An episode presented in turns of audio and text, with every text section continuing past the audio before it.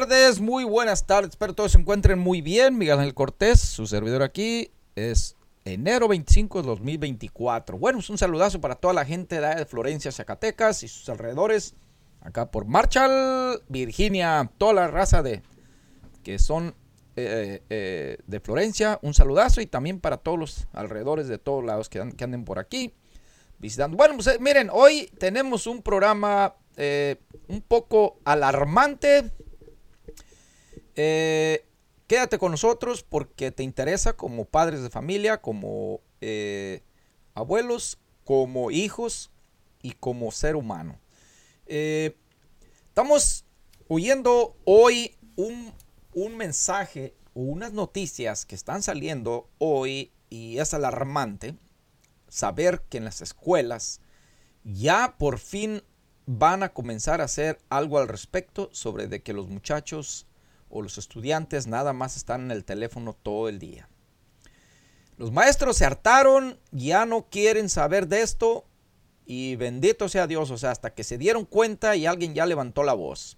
Esto tiene ocurriendo más de cinco años y hasta ahorita se dieron cuenta, ¿verdad? O, o, o alguien ya por fin han levantado y decir, vamos a tener que hacer algo al respecto porque esto ya está fuera de control. Miren, mi gente, el problema es de que aquí todos los padres también somos culpables porque ya nadie nos envolvemos en preguntarle a nuestros hijos cómo van en la escuela, están aprendiendo, están rindiendo, están aprovechando su tiempo, aprend- eh, metiéndose cosas importantes en su cabeza. Para eso van a la escuela, no nomás para que vayan a que los cuiden y la persona pueda trabajar o puede ir a hacer sus eh, eh, actividades, ¿verdad? Si no, pues qué chiste, se queden a ayudar.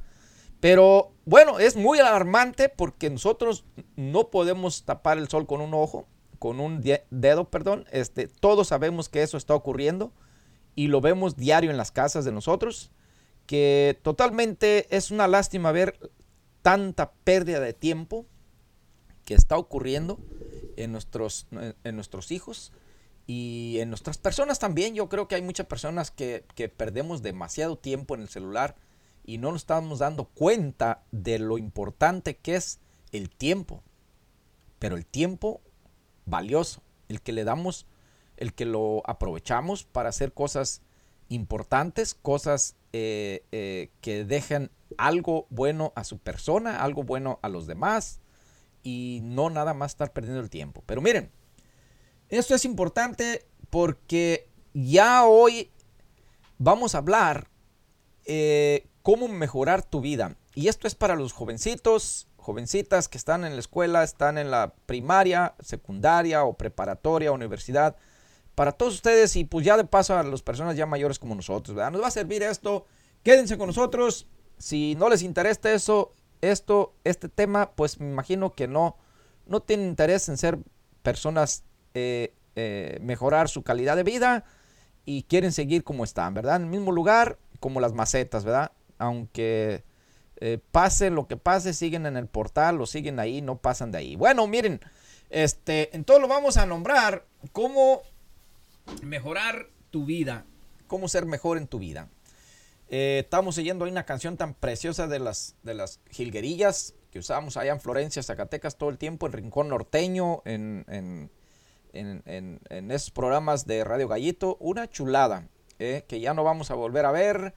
Se acabó lo bueno. Pero miren, la vida tiene muchas cosas buenas. Simplemente hay que buscarles el lado bueno, el lado positivo.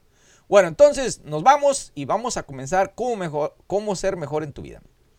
Eh, mejorar en la vida es un objetivo amplio y personal que, puedes, que puede abordarse desde diferentes perspectivas. Aquí hay algunas áreas claves en las que puedes enfocarte para trabajar en tu desarrollo personal. Pueden trabajar todos. No importa el color, no importa el tamaño, no importa la, el, el, el, la nacionalidad. Todos pueden trabajar en su desarrollo personal. Número uno, establecer metas claras. Define metas realistas y alcanzables a corto y largo plazo. Esto te proporcionará un sentido de dirección y propósito. Ponte metas cortas. Por ejemplo, eh, haz Haz una meta, ponte un, un, una, una meta, ¿dónde vas a llegar? Y llegas y tú felicítate. o, o date un premio, o hazte una, una fiesta, ¿verdad? Por si cumpliste algo bueno. Eh, tú mismo vete agradeciendo lo que ya lograste. Y eso se llama eh, achieve, o llegar a un lugar donde tú has planeado y lo has cumplido, lo has, lo has hecho. Número dos, desarrollar habilidades. Identifica las habilidades que consideras importantes y trabaja en el desarrollarlas.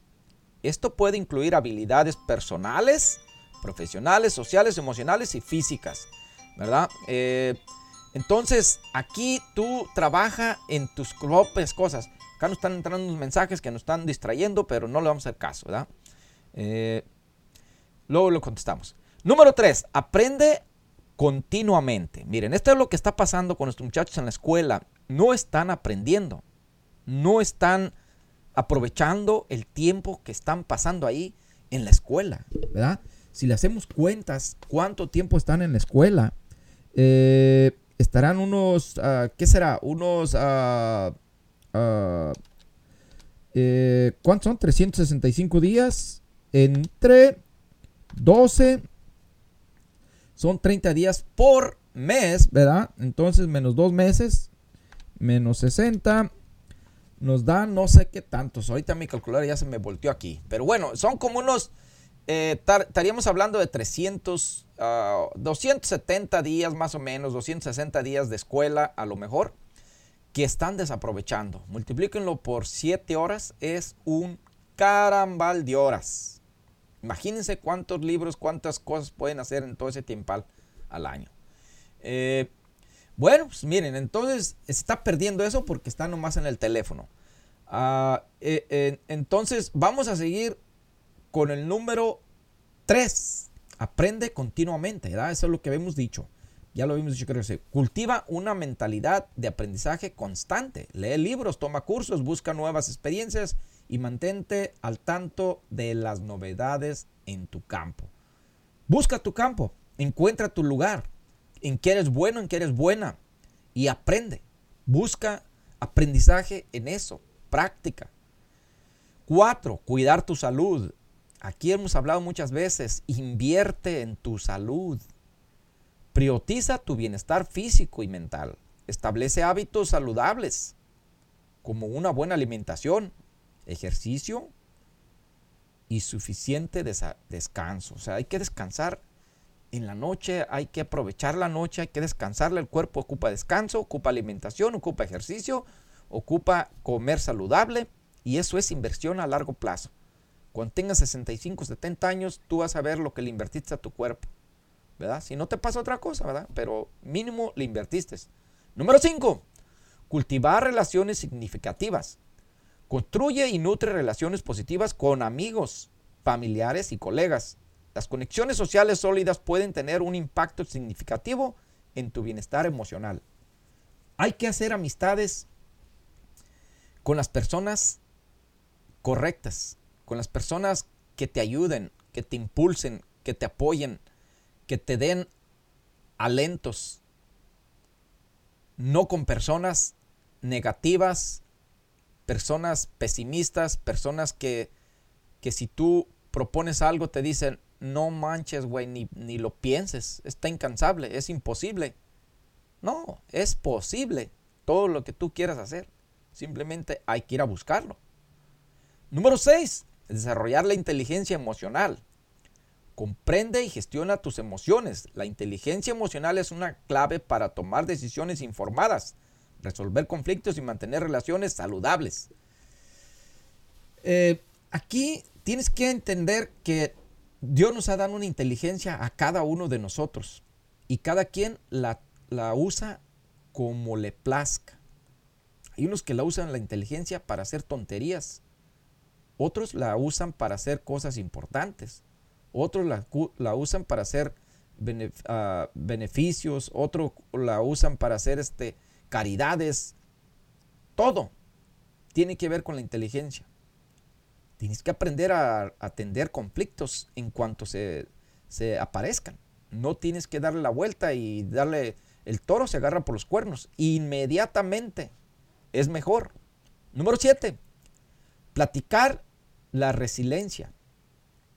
O sea, practicar la resiliencia, aprende a enfrentar desafíos y superar obstáculos.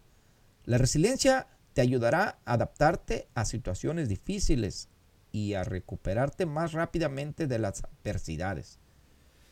Esto de la resiliencia es importante porque eh, te, te enseña cómo vas a pasar sobre desafíos que pueden ser unos obstáculos increíbles o, o imposibles de pasar, pero tú con esa fuerza de, de, de ánimo que traes y de todo lo que tú traes ahí adentro y con, con toda esa autoestima, vámonos, pasas por donde tú quieras pasar.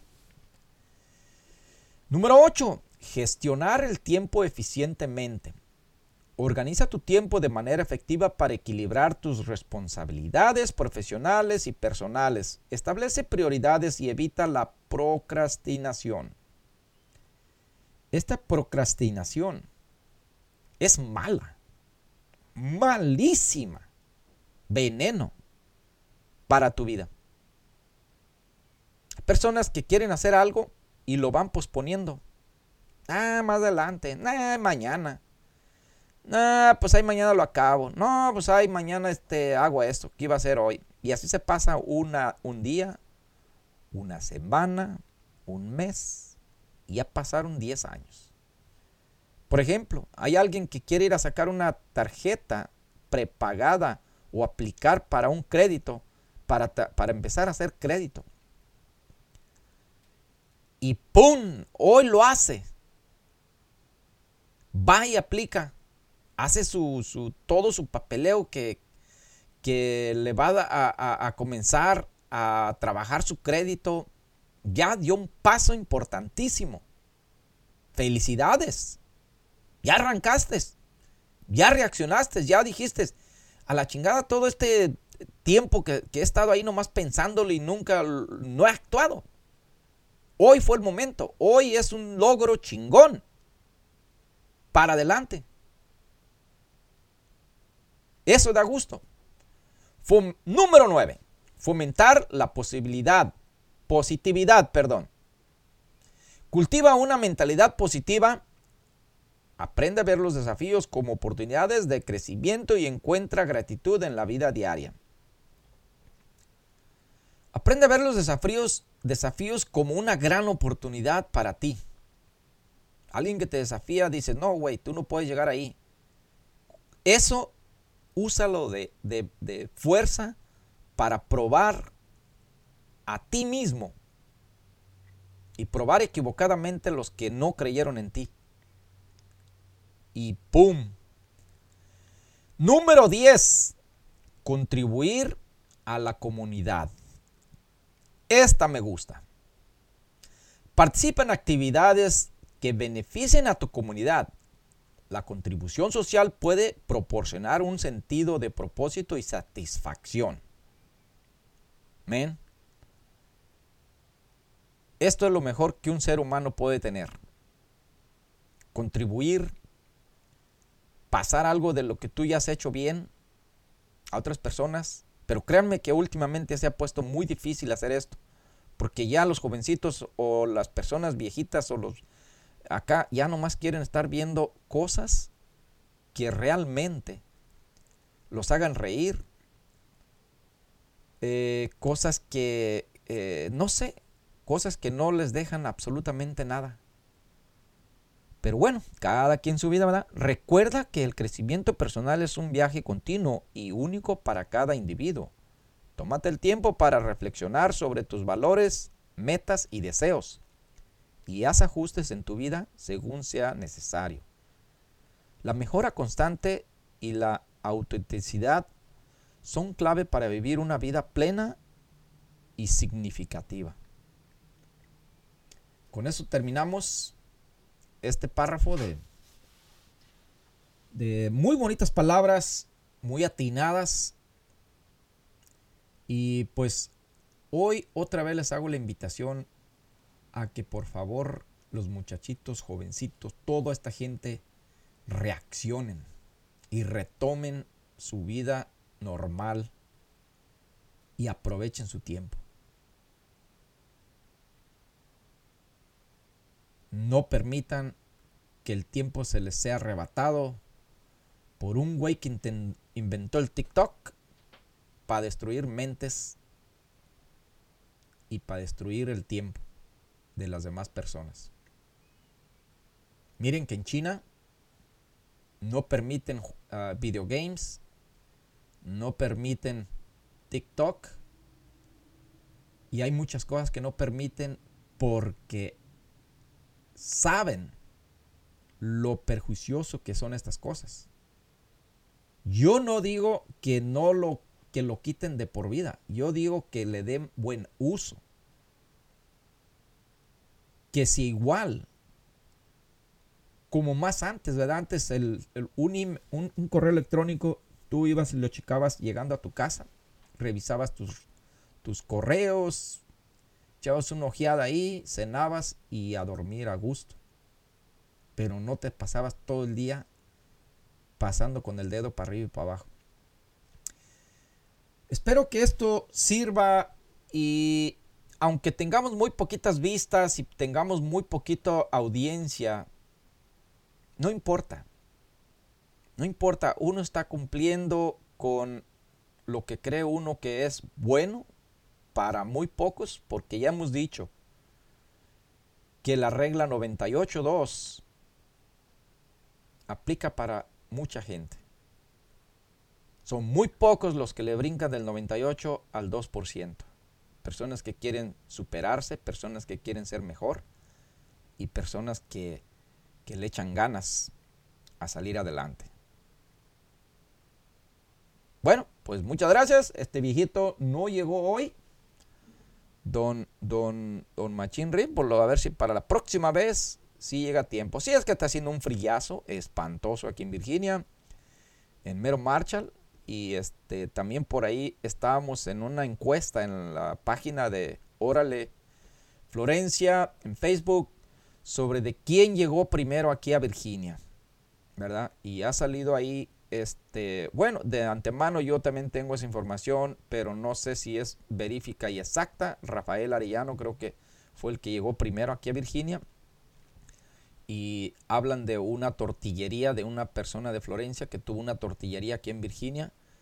Eh, a mí no sé, pero yo en el tiempo que tengo aquí en Virginia, bueno, eh, las tortillas las empezamos a ver solo saliendo de ahí del comal, porque nosotros las hacíamos. Pero compradas en ningún lado las vimos así. Eh, llegaron hasta después en paquetes, pero ya como hasta el noventa. Era muy difícil encontrar productos acá mexicanos en ese tiempo. Teníamos que viajar muy lejos, en, hasta West Virginia, a una tiendita que había ya de una persona también que era de San Martín de Bolaños. Estaba allá en el monte una tiendita y ahí es donde encontraron tortillas, tamalitos, películas de V H S de vez en cuando, eh, casetes que rentaba uno por ahí. Y cada ocho días subo una a la tiendita, ¿verdad? Pero está buena y está poniendo interesante la, la, la, la encuesta. Miren que, que si hacemos una, un árbol genealógico podemos encontrar que una sola persona nos trajo a todos los que llegamos a Virginia. O una sola persona llevó a todos los que están en Phoenix. O una sola persona jaló a todos los que están en Idaho. En Las Vegas. Porque de uno se va otro y otro. Y oiga, mira que mi primo se quiere venir, vámonos. Que mi tío, que mi cuñado. Que esto, que de las personas del Teúl también llegaron aquí. Yo sé por parte de Rafael. En cierta forma, porque él llevó a una persona, él trajo a otra. Y luego el otro se fue y regresó. Antes todo el mundo regresaba cada año. Y cada que iban se traían dos, tres. Y así se fue creciendo. Y ahorita creo que si nos contáramos, somos miles y miles y miles y miles de, de allá de Florencia. Nada más en Virginia. Ya con, con todos nuestros descendientes y todo, pues es un carambal, ¿verdad? Pero bueno, ahí este, estamos al pendiente. Nos vemos en la próxima. Chao, chao.